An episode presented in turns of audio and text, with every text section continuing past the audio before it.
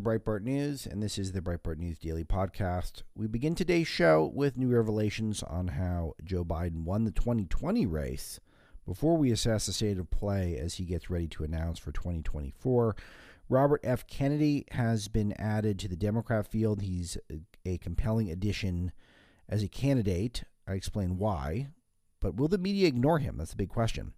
The Bud Light executive behind the Dylan Mulvaney fiasco is now on leave. Twitter has solved a big problem with perhaps an even bigger problem, and we now have a new standard for beauty in America. All this gets touched on in the opening. Before we speak to Ronna McDaniel, who's the RNC chair, and I get her thoughts on the steps Republicans need to take to prepare for 2024. And I also ask her if Republicans are going to have to debate in front of the establishment media during the primary. And she pretty much says yes. And she gives a fairly decent reason why. I will say that. But also, uh, it is noteworthy that still we cannot shake this uh, reality that the Republicans still want to uh, debate for the MSM. All right, let's get into it now.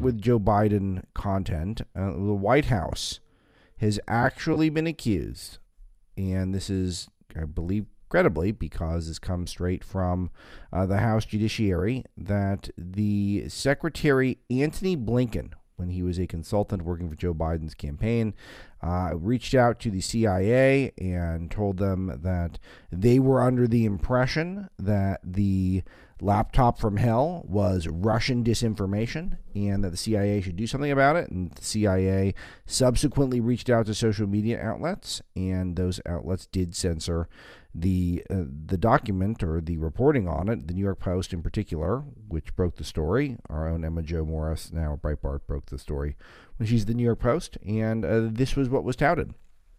Um, I had already mentioned in whenever I get a chance to talk about it about how one of the fakest news, uh, uh, one of the one of the fakest news items going into the 2020 election was specifically this letter that uh, 50 past or present intelligence officials believed that the laptop from hell was a Russian disinformation effort. Now, this was published in Politico by a woman named Natasha Bertrand, who has since failed upwards and now worked at CNN. And uh, I mentioned this as maybe the fakest news item of the 2020 election. Now, there's a lot of competition. I wrote an entire book on the subject called Breaking the News. Still relevant, in many ways more relevant. So hopefully, uh, some of you are inspired to check it out because it does come up again in the monologue uh, today. I'll bring that up again. Uh, but this was something that I decided and said that this was clearly fake. But what we didn't know until recently was that it wasn't just uh, one of these conspiracies where the left all gets dialed in on the same page and mixing metaphors there, which is never a good move. Um, but everyone's on gets on the same page. That, hey, we're gonna, we're go with the Russian disinfo here. Uh, Joe Biden himself, I think, was in the second presidential debate, even said that uh, 50 intelligence folks believe that what you accuse me of doing is actually Russian disinformation. Well, it, it, clearly wasn't. Anyone who's paying attention knew it wasn't. But it was enough to get the muzzle velocity of the story greatly reduced by the fact that it was censored from Twitter and other social media. Um, and because of that, because that took place, it definitely, I think, helped Joe Biden. I don't know if it was the difference maker in the election, but certainly according to the famous news, uh, um, um, uh, the Media Research Center survey, that showed that if voters had full information about all the various key issues in the race, then they would have voted much more so for Trump than they already did. Again, I break this down in the book if, any of you care to to uh, pick it up. But it's basically if voters had full information about all the stuff that conservative talk radio was talking about in a nutshell, then they would have not, uh, at least they would have, many of them would have stayed home as opposed to voting for Biden. And, you know, in conservative talk radio, we were pointing out how ridiculous it is that uh, Russia is not that sophisticated. First of all, they're not that great at this stuff. uh, and a look they can barely defeat Ukraine, and uh, which they're not even doing now. And we're supposed to believe that they had somehow pulled off the greatest hoax in modern presidential policy, politics by taking a physical laptop that's all the hallmarks of being Hunter Biden's. And they were able to just fabricate it and to get mainstream outlets to publish it and to get most of the world talking about it. Right in time for the election to get Trump elected over Biden. So it was all ridiculous from the start, especially considering that um, uh, the, the how we knew that the claims about Russian collusion in the 2016 election with Donald Trump to rig the election was false from the Mueller report. Uh, we all knew this was going to be bogus, but we didn't know exactly how the CIA played this huge role in it. Mike Morell, in particular, testifying that it was Blinken that uh, was a Biden advisor at the time, reached out and said, boom, Russian disinfo. That's what it is. Shut it down. So, uh, most of the media outlets didn't confirm the contents of the laptop for a year or two years, but that didn't stop them from shutting down the story and writing that it was considered Russian disinfo and slowing all the momentum that it would have given uh, the, the that it would have given Trump to know all the horrible things that were on the laptop from hell. So that is um, CIA director or former acting director Mike Morell testified that he had no intention of uh, of of addressing the issue to going to social media and saying, "Hey, this could be Russian disinfo," until Blinken called from the Biden campaign and said, "We think this is Russian disinfo." So it was a letter signed by 51 former officials, pushed by Politico the reporter who published the fake news since gotten promoted in a more high profile job at CNN, even though it was pure fake, fake news, was never confirmed. Just being the stenographer for the Biden, uh, literally the Biden campaign is what Politico was doing here. Specifically, the great Natasha Bertrand. And um, this is this. Uh, he could have perhaps altered the whole world with this move. So, do you ever begrudgingly give Biden credit for this, like how it's just in and give the left credit that they work this well? All Tony Blinken's got to make a call directly to the CIA saying, "Hey, can we uh, shut this thing down? Russian disinfo. What's your evidence? Ah, we don't got any. Can you still make the call? Sure, I'll make it." So Facebook also censored it as well. So let's not forget it wasn't just Twitter that was so bad on it. Um, just weeks before the election, and one of the keys here is not just the horrible stuff Hunter did, was that, you know, 10% for the big guy, that Joe Biden was getting cut in on uh, Hunter's deals.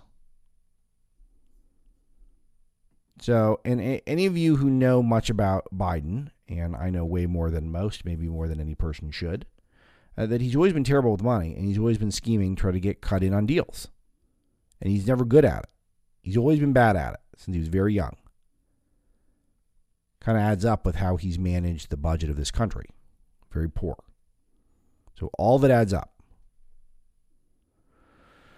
So the White House has, needless to say, been deflecting accusations that their campaign orchestrated this fake letter to discredit this very real laptop. So uh, we will have that to look forward to. Keep an eye on that for see what will happen. But we all know that almost nothing will be happen. Well, almost nothing will happen. Um, there is a probe into Hunter Biden's tax records, which are allegedly not above board. And a whistleblower has come out. Was previously uh, uh, there's a whistleblower, according to the IRS, who misled Congress about the DOJ's probe into Hunter Biden. And that whistleblower is apparently Merrick Garland according to a report. It's stunning stuff. So let me read you this from Wendell Husebo from our, for us at Breitbart. Attorney General Merrick Garland is the previously unidentified official who, according to an IRS whistleblower, misled Congress about the Justice Department's probe in Hunter Biden. Okay, I'm sorry. So he's not the whistleblower himself. Whistleblower said Garland is the one who's slow walking the probe, misleading people. Garland refused to name a special counsel in Hunter's tax investigation to provide a degree of separation between Joe Biden and his DOJ. Garland's repeatedly testified before the Congress that U.S. Attorney David Weiss has the full authority to make a criminal referral against Hunter without the permission of the Justice Department, and Garland noted he would personally have he would personally have to authorize any charges. But the whistleblower believes Garland's has misled Congress.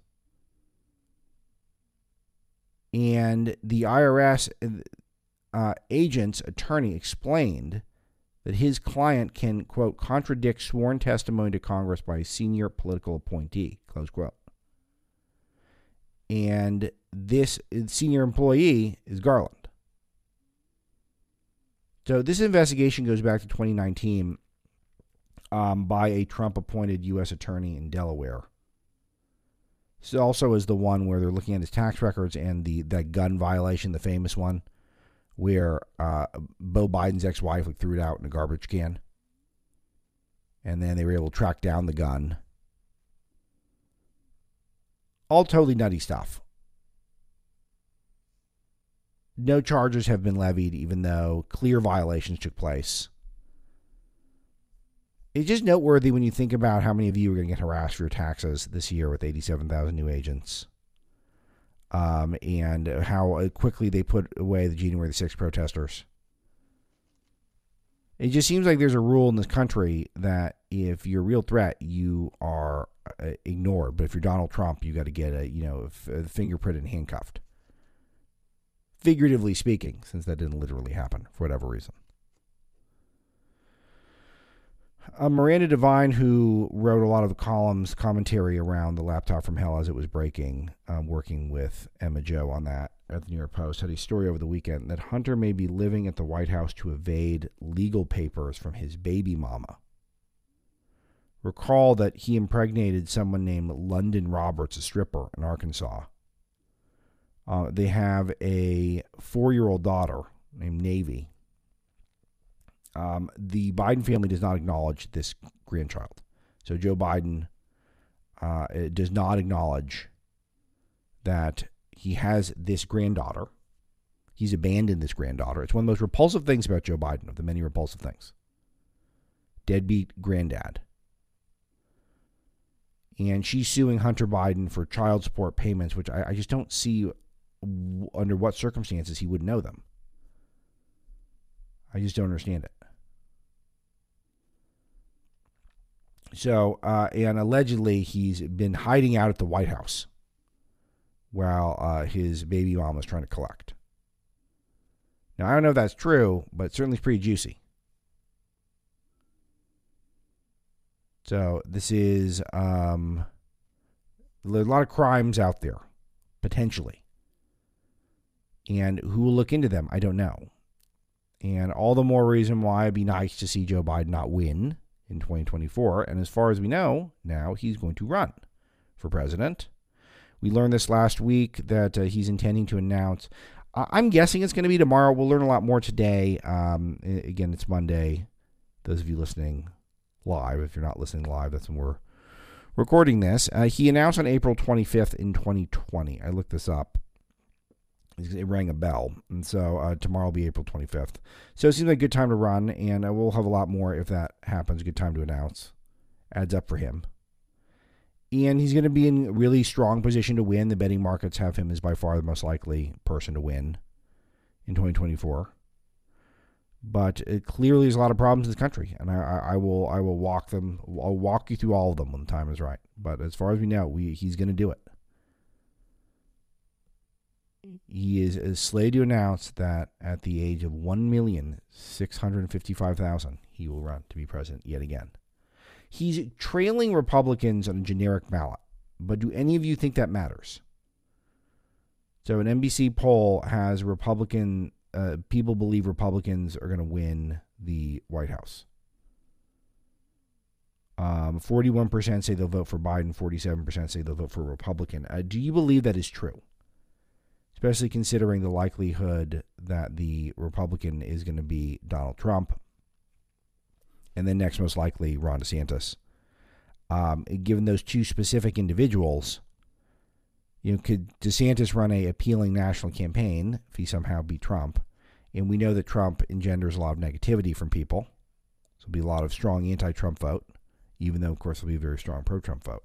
Because I don't believe these things. I think these are these are uh, uh sucker plays, and will lull people into uh, not paying attention and focusing on this election. I think the country's not going great. I guess Biden's going to lose, but I do not see that uh, these polls are being credible. But we'll have to see. We'll have to see because it looks like that's the race we're going to get. We're going to get the Joe Biden race. Man, my, why is it scratchy stuff happen? Irritating. Okay, so uh, we'll get that this week. Uh, Donald Trump is campaigning well. Um, he's been surging in polls. He bought everyone pizza at a pizza parlor in Fort Myers after giving a speech. And the photo is just unbelievable. It's just retail politics, like uh, just totally old school. That he shows up in his suit and then he buys a normal working class type pizza. And he was at um, just getting boxes and boxes of pizza, just eating it straight out of the box pointing at the pizza, smiling. Workers apparently at uh, the something called D Hop. Is that what it's called? Be fun to give a plug to this place. I just can't figure out exactly what it is. Um, I think it's called D Hop in Fort Myers. So, down, downtown house of pizza is what it says on the box. And they gave him a 45 minute heads up Trump shows up, buys a million pizzas. And it's just charming. It's charming stuff. He, he does a lot of annoying stuff. I get it. And he didn't do a lot of the policy stuff that we wanted him to do last time around. I'm very nervous that a lot of the establishment is going to come behind him in 2024. And that means they're going to ask for favors, and he's going to have to give them favors. But I have to say that, you know, that type of retail politics is, um, it's rare. And he seems to really enjoy it, which is something I do love about the guy. It seems like he's not he's not faking it. He, doesn't look like he'd rather be somewhere else. He's getting the pizza for everyone. A lot of politicians are like that. They look like they'd rather be somewhere else. Um, so check that out. We have that for you, the front page, Breitbart News. Trump said the old GOP of RINOs, neocons, and globalists is gone and is never coming back. Um, yeah, RINOs, I think basically people who are too willing to compromise with Democrats on stuff, even though they never give us an inch. Neocons or warmongers, globalists who put America not first. Anti America firsters. One world government types. I hope he's right about this. I just hope that there's not just campaign rhetoric. All I got to say. But it sounds like he had a lot of good stuff to say. We have some uh, more coverage, of Breitbart News. One of the most compelling developments in the race, though, which I'm very interested in, and is apropos today is Robert F. Kennedy Jr. joining the race. And uh, what he's been saying so far, uh, he's running as a Democrat, I will say. Um, but he is, um, he he is uh, running on a anti deep state, anti uniparty message, which is very compelling. If you've heard him speak, he's a very talented speaker. Probably shouldn't surprise people. Clearly, very bright person. Um, he also is a conspiracy theorist, and he puts out a lot of insane stuff, particularly about vaccines. But he also knows how to message on some things that are uh, to try to find common ground with normal people. So if you hear him talk about vaccines in certain settings, then he'll stick to the mandates are bad when he's at, at that sort of audience, and he'll go much deeper and darker into the vaccines are a huge problem, and everyone's getting sick from the vaccines, and the vaccines are worse than actual illnesses, uh, et cetera, et cetera. If you give him enough time, but he doesn't have to do that. He doesn't feel like he needs to do that every time. He's got a lot of really other uh, interesting other things that uh, he talks about and I think that he was on Joel's show yesterday. I've not had a chance to listen to it because I was a big work night. But so uh, those of you of the app, definitely check it out. We'll have it for you on front page Breitbart.com also. But he was on Breitbart News Sunday last night, uh, which you can get on the SXM app, and we'll, we'll have the audio at Breitbart News. Uh, but I think this is going to be a very interesting thing. It definitely has the uh, a little bit of the vibe of the Trump 2016 candidacy in terms of trying to get popular support. Clearly, someone who's been thinking very deeply about a lot of complex issues and is going to bring solutions that are not going to be the same as everyone else. So, uh, he, in his announcement speech, he talked a lot about bureaucratic corruption, crony capitalism. Um, he talked about military industrial complex. Talks about how big tech could be a problem when they're colluding with big government. He talks about the war on the middle and working classes that's going on policy wise. So it's a mistake to look at the vaccine stuff and think that, oh, this is too nuts. This can't go mainstream. And think that's all he's about. No, that's what he's been known for lately. But you can tell, you, you don't have to hear him speak for very long to tell the smart person who thinks deeply about a lot of issues. So um, I'm interested in this big time. So he'll continue to get coverage for us at Breitbart until I see where he's going. I'm just I'm interested that he's in the, the Democrat Party lane because I feel like he could be a real spoiler in the Republican Party because of the anti-vaccine um, uh, enthusiasm on the right is so deep, and there's so many people who really have uh, taken what happened with COVID, which was sort of mediocre vaccines that were way oversold and take that to mean that all vaccines are a problem. And we're going to be seeing huge levels of drops in vaccines around the world in terms of usage. Um, we're already seeing that. UNICEF put out a huge survey that Frances Martel covered for us Breitbart News, showing that vaccination rates all around the globe are dropping, and not just for COVID vaccines, for all vaccines. And it's not just places that always have large levels of, of vaccine skepticism. Areas like Africa, et cetera, et cetera. It's all around the world. And we know why. It's because the governments and the uh, bureaucratic bodies that control so much of our society and make so many recommendations and, and insist on so many things uh, they all said that this if you don't get jabbed, then you can't come to work, you can't go out and play. Um, we all need to stay home until you're up on your boosters. And then it turned out that the vaccines may have helped some people a little bit and didn't help other people, and that's that. So, uh, because of that, I think the skepticism is going to endure, and for a very long time, it was a, just a horrific mistake. Horrific mistake that happened, and that it, the the lockdowns turned out to be very bad the mask mandates turned out to be a huge disgrace. I have a funny moment. I went to a workout class. I won't mention what it is, but a national thing that you all have probably heard of um, with Mrs. Dr. Marlow yesterday. And there were two masks that were worn in the class while we worked out intensely. And both of them were on the same person. And I just thought, how cool is that? And I felt like going up to him and saying, why aren't you wearing three? You could you could fit a third one on there you could do it. Uh, people really like those masks. So uh, that'll be interesting to track that one.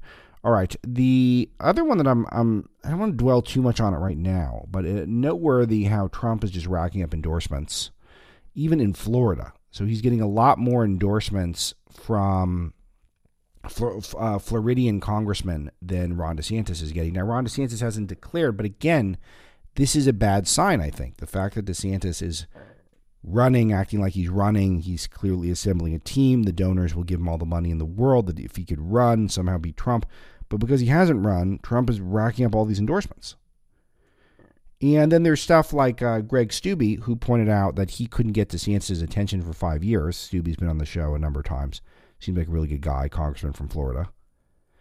Um, and he says, I, I never talked to DeSantis for five years. Like, he wouldn't return my calls and then he fell off a ladder doing some work around his house and was in the hospital and he said the first call he got was trump so i mean that's type of stuff where if you're a desantis fan and many of you are and i am in some ways that you're not going to win you're going to beat donald trump unless you're nailing all that stuff so it's just something to keep in mind those of you who would like to move on from trump that um, I'm seeing no signs right now that uh, DeSantis has got those type of skills as a as a campaigner, and he's trapped himself, and then his whole angle is that he's the one who governs.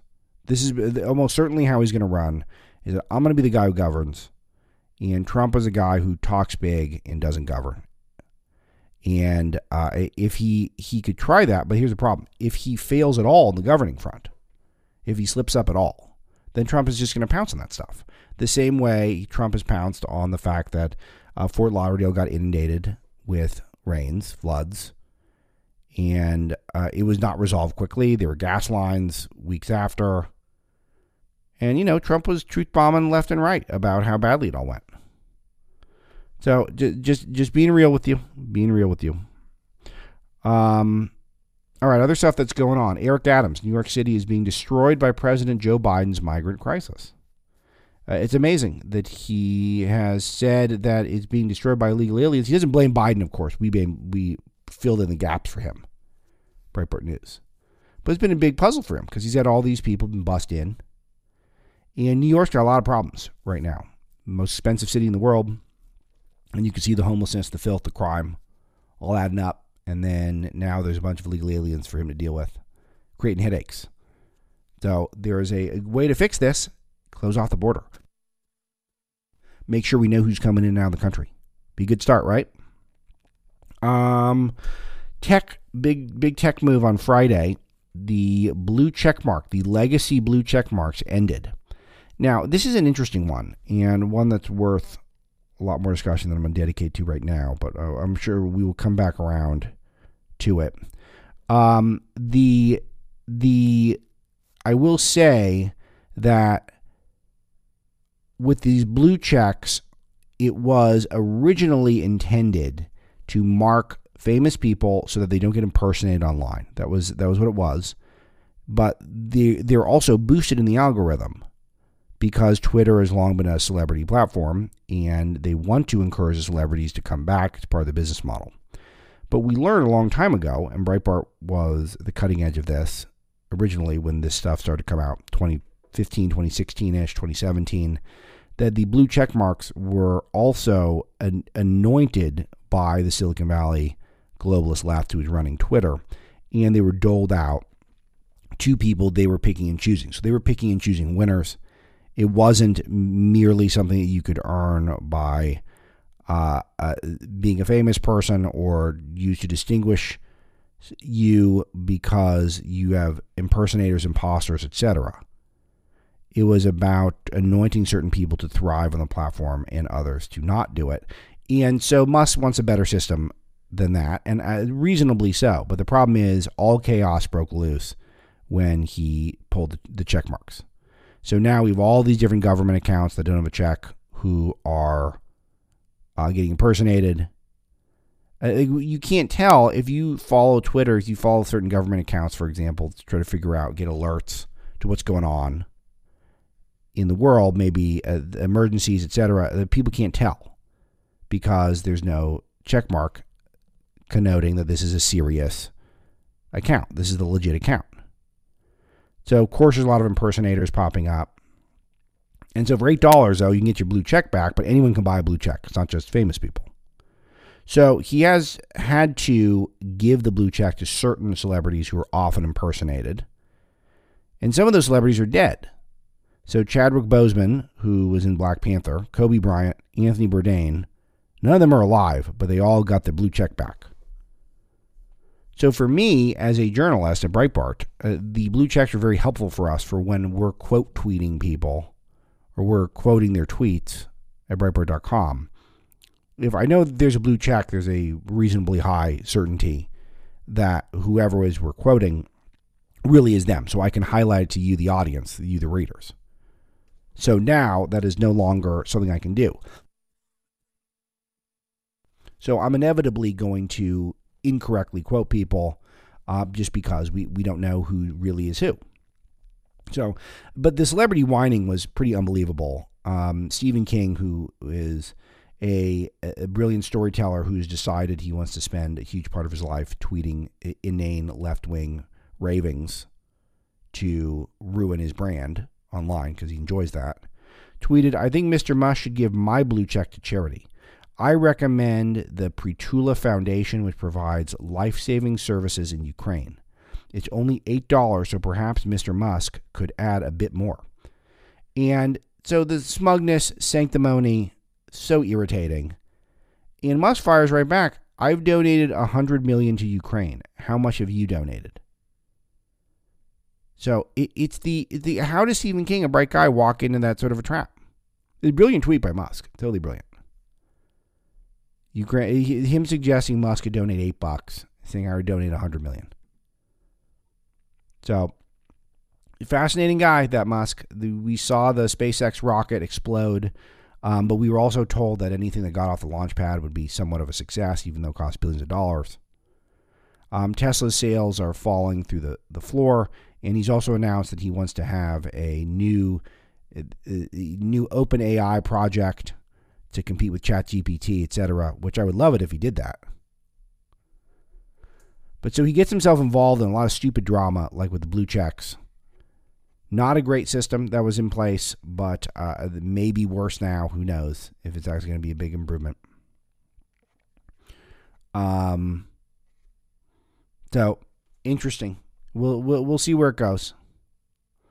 Other items to bring up before we go to uh, before we go to the phones. I, I'm told that I'm not supposed to bring up that with Dan Gainor when he gets here that uh, Alexandria Ocasio Cortez is accusing him of uh, accusing Fox, not him, of uh, inciting violence. She's on MSNBC saying obvious stuff. I thought she was supposed to be different from that. I thought she's supposed to be like original thinker and a leader. She says same stuff as every Democrat. She's on Jen Psaki's show. Is that a online show or a real show? Jen Psaki's show. NBC Inside. Um, she says that uh, Fox is inciting violence. Uh, this is the left's play. The left's play is conservative speech is violence. Conservative speech is not free speech so long as it's conservative speech because that's actual violence. If you want to incite violence, that could remain on the platform, remain on Twitter, remain elsewhere. But with if you're a conservative and you say something and anyone misinterprets it at all, that that that is violence. That, is what the left tries to do every time. That is their new playbook, and that's what they're trying with Fox. Is that if Fox um, uh, th- said some stuff that wasn't true about Dominion voting systems, which they shouldn't have done, that means they actually really wanted you know people to um, go to the Capitol and storm the Capitol and try to kill congressmen. Which there's no evidence that that's what happened anyway. But that is the narrative that the left continues to point out. I'm the vice president of marketing out at Bud Light amid transgender controversy. I'm very surprised by this. Alyssa Heinerscheid, the woke millennial woman who apparently went uh, around the, the, her higher ups at uh, Anheuser-Busch InBev to put Dylan Mulvaney, a small man who impersonates a even smaller girl, very odd individual who everyone is celebrating now because uh, he is transitioning to whatever it is. Um, and this this woke millennial woman, Alicia Heinerscheid, is apparently behind the the can approach. It's not affected stock prices. Stock prices are uh, up over the last month, but it got a lot of negative controversy. I'm sure Bud Light sales are down, but part of it is not just that there's a trans person on the beer can, which is not good. It was not the end of the world. Uh, it's the way she messaged it. That she went out and she said that the image had been too fratty, fratty like a fraternity. As I mentioned on this broadcast, the, the problem with that is she's saying that it's not just that we want to bring in new uh, consumers, we want to bring in new drinkers. That the problem is with our current drinkers are not good. Like we don't like frat guys drinking it. So you cis hetero straight white males, we don't want your business. We want the men who impersonate small girls. Like we really want that group and not you. It's not that we want both. So it's the it's the exact opposite of the Michael Jordan sneaker line that Republicans buy sneakers too. It's not that I don't want Democrats to buy my sneakers, I want everyone to buy my sneakers. Bud Light didn't just say, well, obviously we would love these trans people to buy our, our Bud Lights. No, it's that we don't like the current people who buy our product. And keep that in mind. That's why I think that she probably got got blown out. Um, but she's on leave, so we'll see what happens. Um, fun one.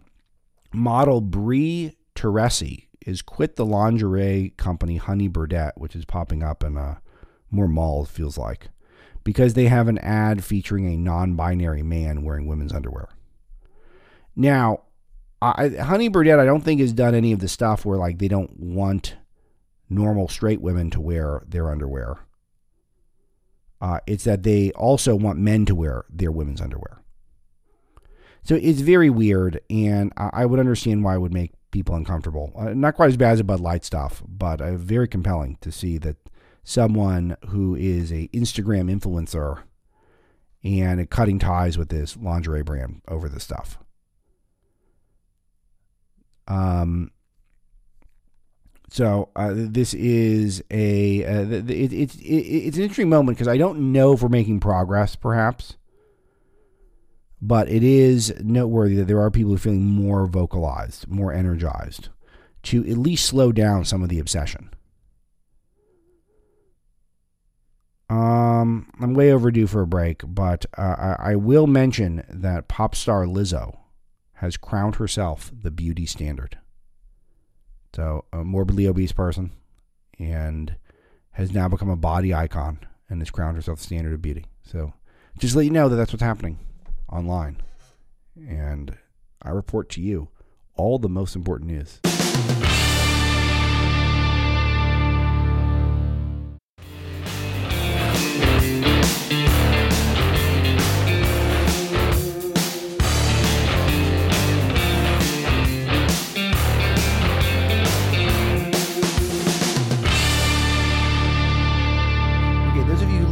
Show know that my interview style is not combative. It's not a debate show. I just tend to try to let the guests say their piece, get the information out there, and they can convince you or not convince you that they are uh, have the right ideas.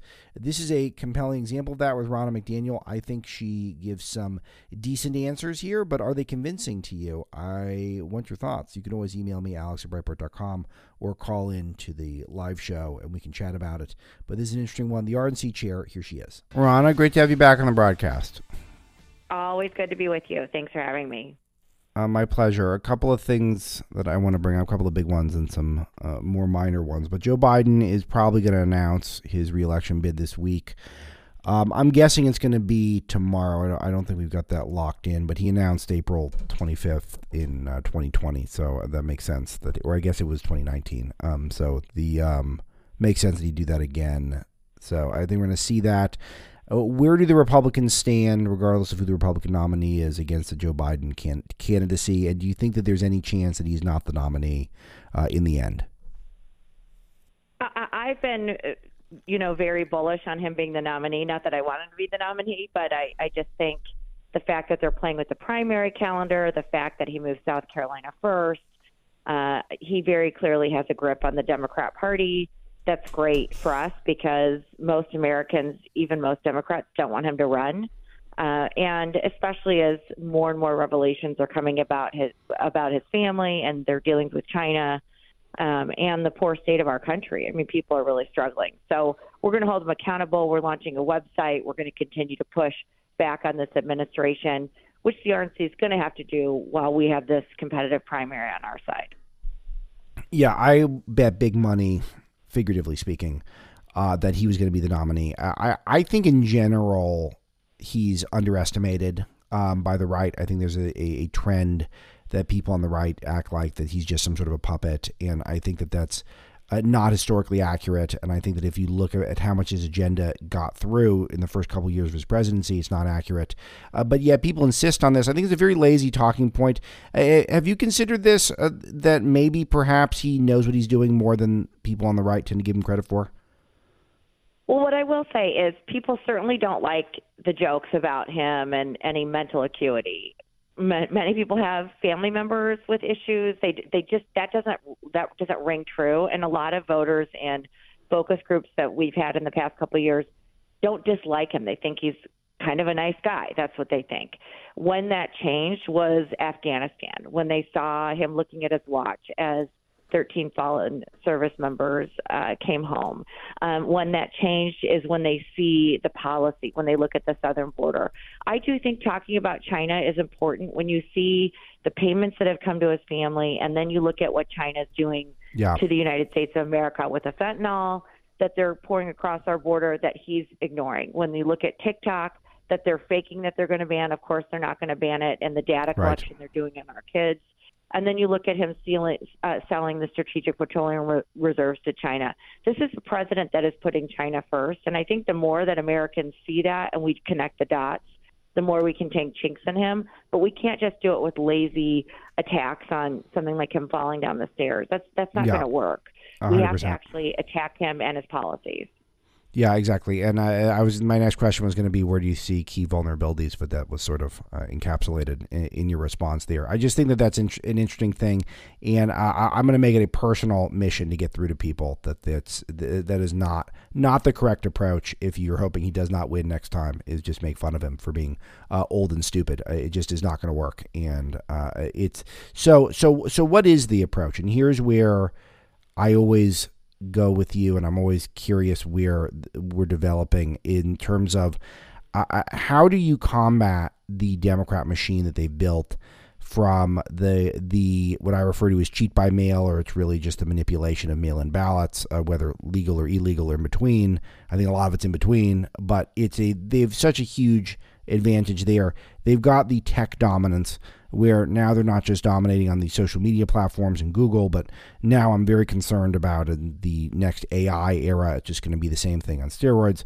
Uh, you're up against that. And then, of course, if you want to take a specific example, what we saw over the weekend, which is that the Biden campaign itself, namely Antony Blinken, who is now the Secretary of State, reached out to the CIA to reach out to the social media platforms to censor the totally legitimate Hunter Biden laptop story it is that is an overwhelming arsenal the left is bringing to defeat you, the Republicans, all of us.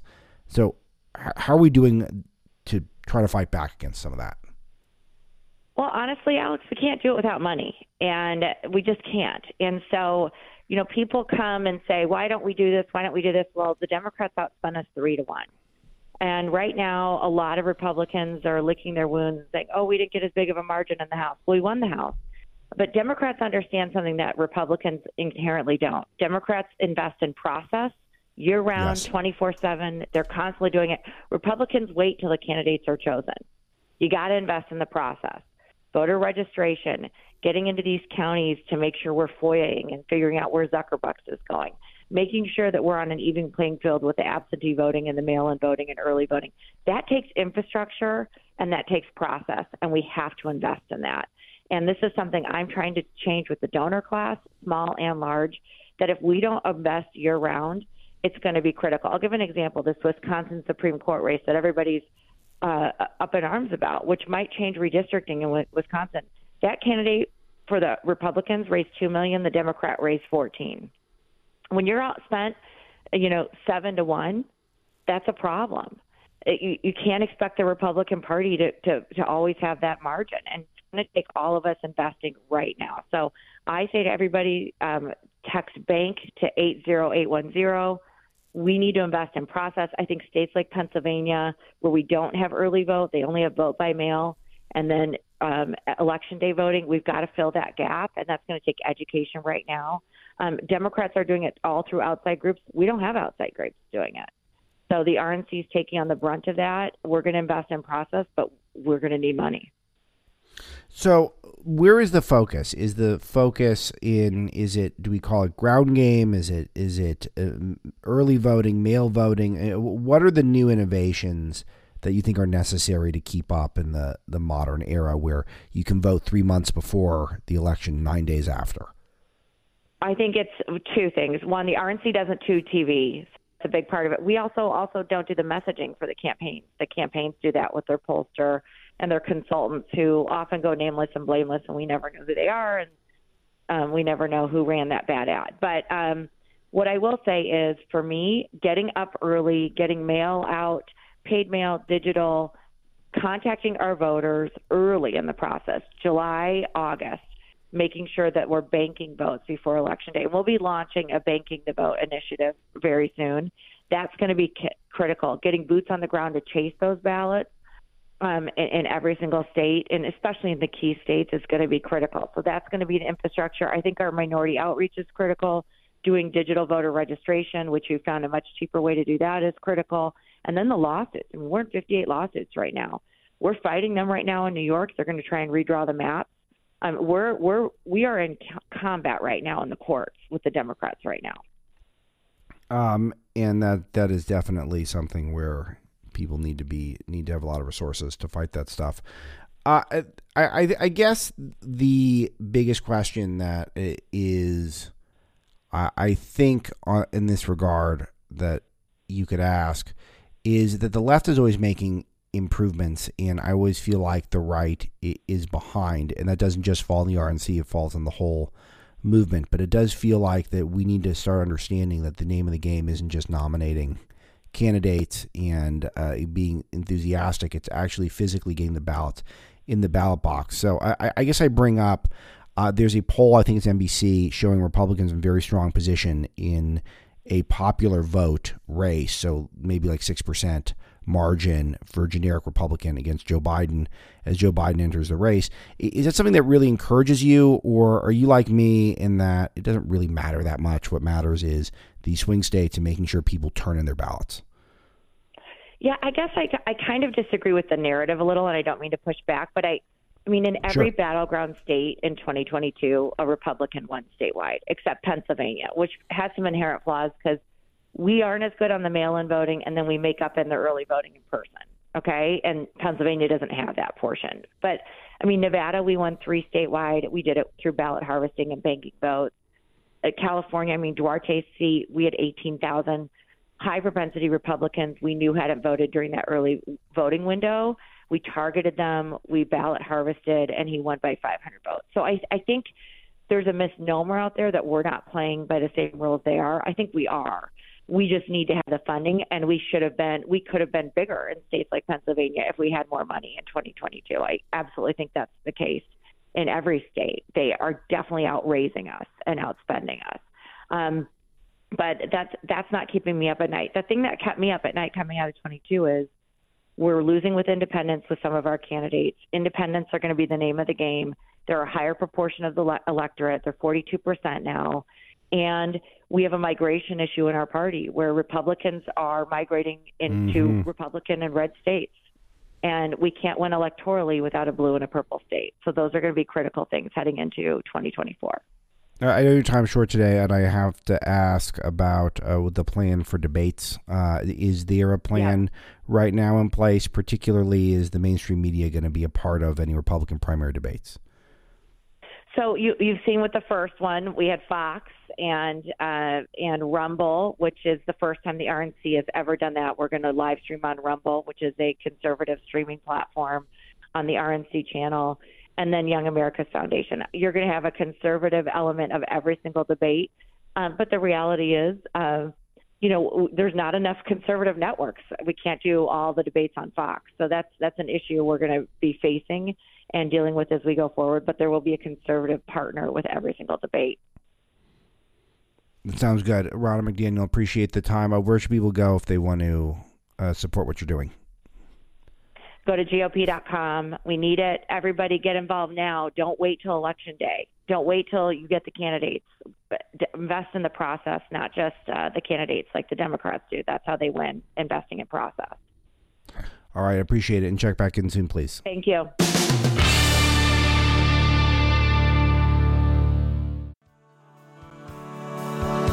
I'm American made.